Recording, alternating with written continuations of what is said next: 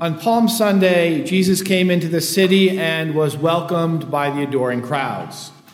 He could have made himself the king, but he didn't, for becoming an earthly king was not his mission.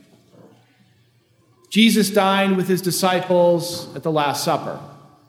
He could have continued to bask in the fellowship and the camaraderie of those that he loved so much, but that was not his mission.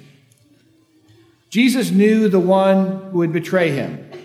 How satisfying it would be for us to outsmart someone who seeks to harm us and to work vengeance upon them. But Jesus did not, because vengeance was not his mission. Jesus knew that Simon Peter would deny him three times.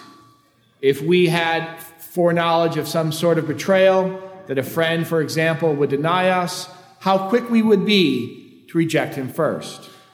But to do so was not his mission. In the garden, Jesus prayed. He could have stopped everything that had been set in motion then and there and remained enjoying the intimacy with his Father in heaven. But repose in the garden was not the mission of Jesus. The chief priests and the temple guards came out with swords and clubs to arrest Jesus. How tempting it would be for us, if we could, to utterly destroy those seeking to harm us. But Jesus instead went willingly, because victory over the priests and the guards was not his mission.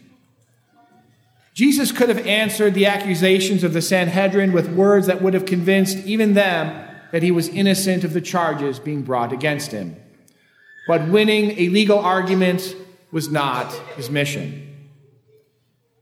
Jesus could have strengthened the resolve of Pontius Pilate to do the right thing and release him, but being released was not his mission. Jesus was then abused and insulted by the soldiers. How much we so often desire vengeance against those who humiliate us, but he, all, he endured it all silently, because vindication over them was not his mission. And then Jesus was hoisted up on the cross, and he could have in an instant freed himself from what is the most agonizing death imaginable. But escaping the cross was not his mission. And then it says, Jesus gave a loud cry, and he breathed his last. This is the paradox and the mystery of the cross. Jesus came into this world and took flesh, so that he might die in this world, in rejection of all of its sin and evil, so much of which was on display against him in these very Gospels. He breathed his last, so that we might breathe eternal life. In the name of the Father, and of the Son, and of the Holy Spirit.